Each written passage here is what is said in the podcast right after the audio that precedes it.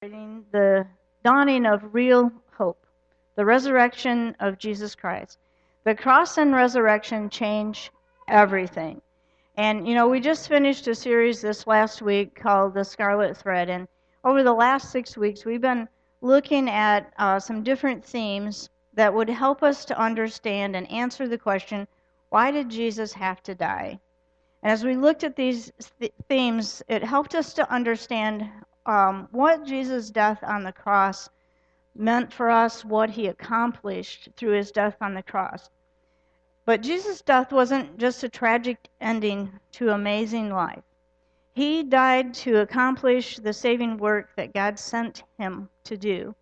But without the resurrection, if Jesus had stayed dead, um, the cross would be for nothing. We would have nothing to celebrate. And the cross and the resurrection, the cross and the resurrection, are Jesus' provision for us. This, this is how God is fixing everything that is broken in our world. And this is where hope comes from. Whatever the circumstances we face, because of the resurrection, we know that God wins, and in the end, He will make things right. And I wonder today, how many of you are believing God for something. Believing that God is going to do something in your life, believing God that has God has something for you. He's He's spoken something into your life. You're believing God for something. Somebody? All right. That's good to know.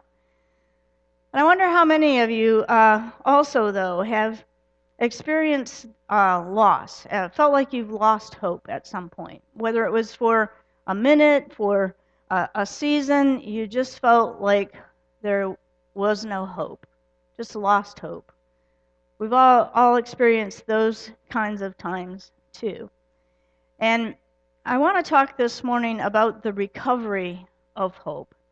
In the resurrection, God made an astounding recovery of hope for all humankind. And we're going to go back and look at the story when that hope first became known and talk about how we can recover hope in those times when we feel like hope is lost. And, you know, we have the advantage of being this side of the resurrection, and uh, we have the scriptures that help us to understand what it means for our life and everything. But it was pretty difficult for that first group to get it, to grasp it. And we're going to look at a story of two of Jesus' disciples as they discovered and experience the risen Savior. And the story takes place on Sunday afternoon. Um, the events of the morning were kind of a blur. Uh, it, it started out with sorrow, mourning, and then everything kind of turned to excitement and wonder and questions. And Jesus' followers didn't really know what to think. They were trying to grasp what had happened and to sort through everything. The things that the women said when they came back from the tomb, the uh, empty tomb that the guys found when they got there, and angels appearing, and all this was very unexpected and, and kind of unreal, you know. And we find in Luke 24, in late afternoon of that same day, that two of Jesus' disciples set out to go home to Emmaus. And we don't know why they're going to Emmaus. Maybe they're fleeing Jerusalem out of fear. The religious leaders are trying to pin this missing body on Jesus' disciples, and and uh, maybe they were just going back. They had some livestock to take care of or family matters to to deal with. We don't know why they're going back to Emmaus, but we are told that Emmaus is about seven miles from Jerusalem. So a little bit of a hike. It'd be like walking from here to Baseline Church. um, take more than the 10 minutes that we take to drive there. And we don't really know who these disciples are. We know that one of them was named Cleopas, which was not one of the 12, maybe one of the 70 that Jesus sent out two by two, and maybe this other guy was one of the ones that went out two by two. We aren't told exactly who they are. Sorry. Um, but their story provides us a great illustration of how we can recover hope when hope is gone. And as we're, they walked along uh, making this trip back to Emmaus, they were talking. They were talking about everything that had happened that day, as you can imagine. You know, they're talking about the empty tomb and how dead Jesus was Friday. I mean, he was really dead. And how likely it was that the women were seeing things. You know, you know how that Mary is. She's, uh, you might they they might have been talking about you know who had taken the body and where they might have put it and what their motive would have been for it. And as they're discussing the events of the day, uh, it says that Jesus starts to walk with them. I don't know if he just appeared behind them or how it came that he caught up with them, but he begins to walk with them. And he says, Do you mind if, if I walk with you? And uh, he said, I, I, I, overheard what you're talking about. Uh, what, what is it that you're um, talking about there? And the scripture says that they were kept from recognizing him. They didn't know that it was Jesus who was walking with them. And of course, there was a reason that Jesus didn't reveal himself right away. But we have the advantage of knowing that Jesus is with us. Uh, he's promised that he will never leave us or forsake us. And, and we know that he will keep his promise. So, as we're talking about recovering hope and uh, recovering joy, it's important to recognize that we will need to remember that Jesus is walking with us. Jesus is with us. Jesus is the source of all hope. And if you'll remind yourself uh, in times of disappointment or discouragement or in sadness and grief that Jesus knows, Jesus cares, Jesus hasn't forgotten you, and that He is with you, then you'll have hope.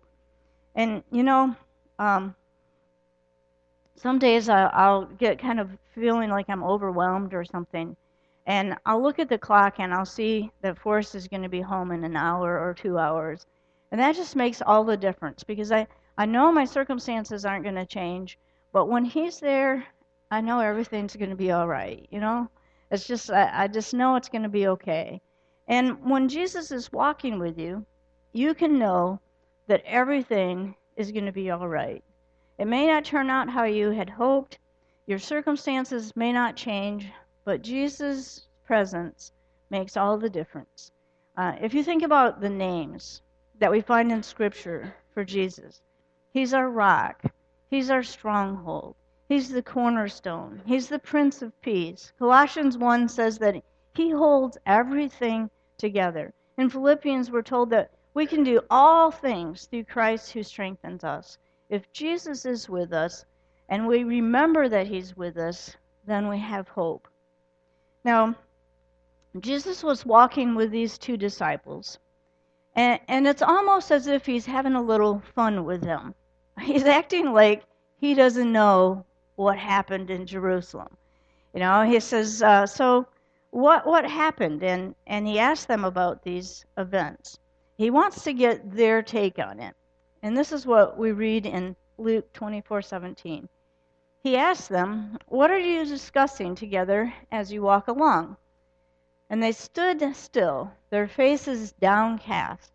And one of them, named Cleopas, asked him, are you only a visitor to Jerusalem and do not know the things that have happened there in these days? What things? he asked. About Jesus of Nazareth, they replied. He was a prophet, powerful in word and deed before God and all the people. The chief priests and our rulers handed him over to be sentenced to death, and they crucified him. But we had hoped that he was the one who was going to redeem Israel. We had hoped he was the one who would save us. And, you know, um, you can kind of imagine them telling the stranger at this point then some of the miraculous things that Jesus had done. And Cleopas and this other disciple kind of recounting those things. Like, you know, remember when he turned the water into wine? oh yeah. And the look on the servants' faces when when they took the water that had been turned to wine to the master of ceremonies, and he declared that it was the best wine he'd ever tasted. What a hoot! And remember the time when when Peter uh, was fishing and Jesus told him to throw out his nets, and he pulled it in. He caught such a load of fish, the boat was about to swamp before Peter got it, before he understood that it was about Jesus. And then Wow, did he hit the deck fast? And then there were all the healings and dead people being brought back to life. It seemed like there wasn't anything that he couldn't do. It seemed like he was the one who was going to save us. He was the one that we were waiting for. We had hoped that he was the one. But then, you know? I think this is the point in the story when we can relate the most. Most of us have had the time when we could finish Cleopas' sentence for him, um, where we could end it for ourselves and, and fit our circumstances into his sentence. Things like, I had hoped God would heal me, but now it doesn't look like that's going to happen. Or, I had hoped that this job would be different. I, I thought God had opened the door for me to this, and now I'm not so sure. Or I had hoped that God would save our business, and that isn't going to happen. Everything's lost. Or I had hoped that coming to church would save my marriage, but I don't see any change yet. One of the great challenges I experience, and I, I think most of us have, as followers of Jesus Christ, as people of faith, is disappointment when life doesn't go as we had hoped. And this may not be true for everyone, but if you believe that God loves you and you believe that God is able to intervene and work in your circumstances, that He can do anything, then it can be disappointing when you're counting on God and He doesn't come through, or so it seems. And that's where the followers of Jesus Christ were on that Sunday afternoon. Um, if you can imagine the horrific images, the memories that they would have had of watching Jesus being beaten nearly to death, and then watching him struggle all day on the cross just to breathe, and the spear plunged into his side at the end of the day. And then they watched as his lifeless body was taken from the cross and laid in the tomb. He, he was dead. I mean, dead indeed. We said he was risen, risen indeed. He was dead, dead indeed. So here they are, and the women say, He's risen. The tomb is empty, and they're slow to believe. They're slow to let hope in.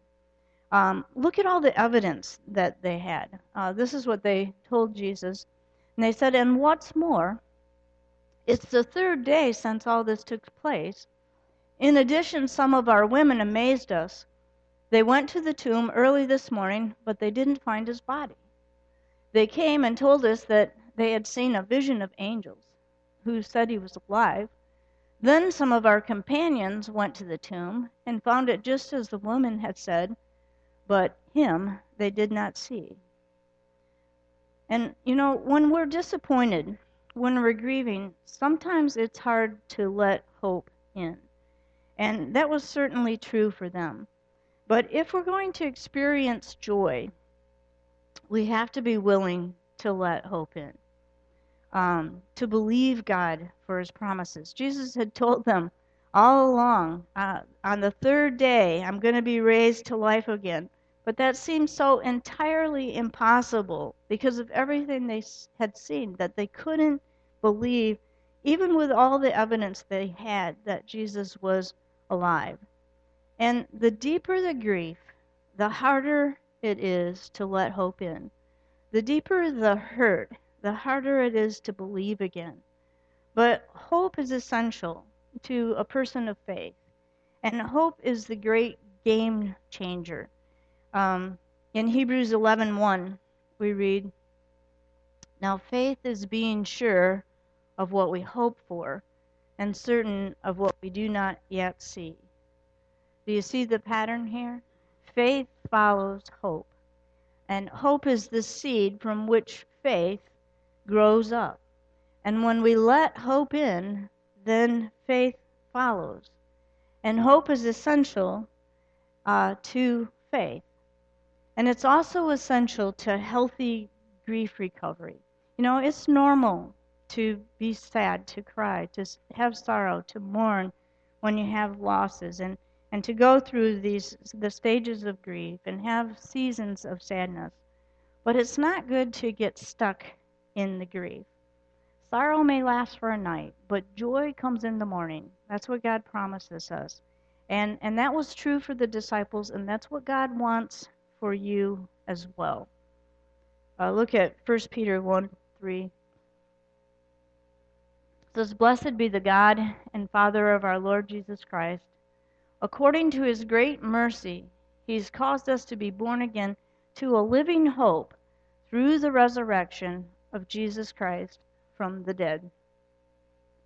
Jesus' resurrection means that we have reason to hope and that our hope is a living hope. It's not some dead promise, but a hope that's real and reliably alive. And Jesus wants us to experience joy and hope. And he didn't leave the disciples on the Emmaus road any room for doubt.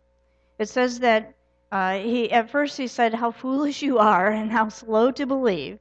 Uh, you know, he kind of called them on it. They were slow to let hope in. But then he began to unfold the scriptures to them, everything from Genesis all the way through Moses and the prophets, and show how that they pointed, just kind of like we've been looking at over the last several weeks, how they pointed to Jesus, his death on the cross, but also his resurrection, that he had to suffer and die, but that he would be raised to life again.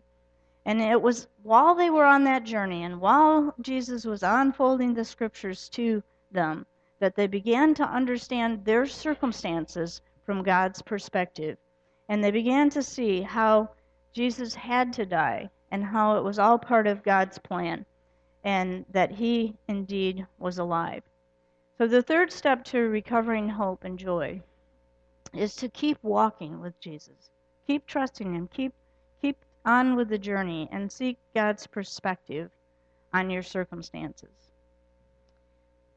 As Jesus opened the scriptures to them, they began to see their current circumstances and situation from God's perspective. And they began to see how Jesus' death fit into God's plan for the world and for them. And it was while they were on that journey that Jesus helped them to see what he was doing in their life. And we have to remember that life is a process, it's a journey. And God is working through everything that happens in our life to shape our character, to help grow our faith, to make us more like Jesus. And while we don't under, always understand his ways, if we will read his word, if we'll get in those places where God can speak to us, be in worship, um, have time in prayer, uh, be in fellowship with other believers, then we'll begin to understand what God is doing, how God is working in our circumstances, what He wants to do in our life through the thing that is uh, causing us the sorrow and the feelings of loss. And He will begin to show us what He wants to do next. In Proverbs 3 5 and 6, and this is our memory verse this week. God gives us instructions for times when we don't understand. Uh, let's read this together. Proverbs 3 5 and 6. Trust in the Lord with all your heart. Do not depend on your own understanding. Seek His will in all that you do, and He will show you which path to take. Proverbs 3 5 and 6. Seek His will in all you do, and He'll show you which path to take. He'll show you the next step to take. God wants us to recognize His presence with us, to trust that He's working everything together for good. That's another one of His promises. And that He will be with us in the future, continuing to work everything to a good end. Now, when the disciples got to their home, they invited Jesus to come in and stay with them for the night, still not knowing who He was. And we read this in Luke 24 28. When he was at table with them, he took bread, gave thanks, broke it, and began to give it to them. Then their eyes were opened, and they recognized him, and he disappeared from their sight. They asked each other, Were not our hearts burning within us when he talked with us on the road and opened the scriptures to us? And they got up and returned at once to Jerusalem. And there they found the eleven and those with them assembled together, saying, It's true, the Lord is risen. He's appeared to Simon. Then the two told what had happened on the way and how Jesus was recognized by them when he broke the bread. Because of the resurrection, we, we know that everything will be put right in the end. And if everything isn't right yet, then we know we're not to the end yet. And, you know, I don't know what you've lost. Um, you may have lost a loved one, you may have lost your health, you may have lost a job, you may have lost an important relationship or some deal, and you're hurting and maybe questioning. But every step of the way, Jesus is walking with you. You have never, ever been alone. He has never left you by yourself. God is with you, He knows, and He cares. And this meal is our reminder that God loves us. Jesus told us to share this meal as a reminder of His presence, of His love, and His hope. Everyone is invited. Everyone is welcome to come to the table. And as you do, may your eyes be open to recognize once again our risen Savior and Lord, Jesus Christ. Would you pray with me? Our loving God, um, we praise you. We thank you at Easter because uh, it's our reminder that you're going to win that no matter what happens to us now, you'll see us through, you won't leave us, you'll help us through it, and that in the end, it'll all be right. We thank you. We thank you for Jesus, for his willingness to go to the cross, and we thank you for showing us the resurrection power that raised him from the dead and the hope that that gives us, God, that we can live resurrected lives that we can overcome in our own lives and in our own um, hurts and situations. I thank you, God, for this church and every person here. I pray that you'll help them to believe you for miracles, to believe you, um, to continue to guide them. And I pray that you'll put their feet on the path that you have for them and they'll know it's you. I ask it in Jesus' name. Amen.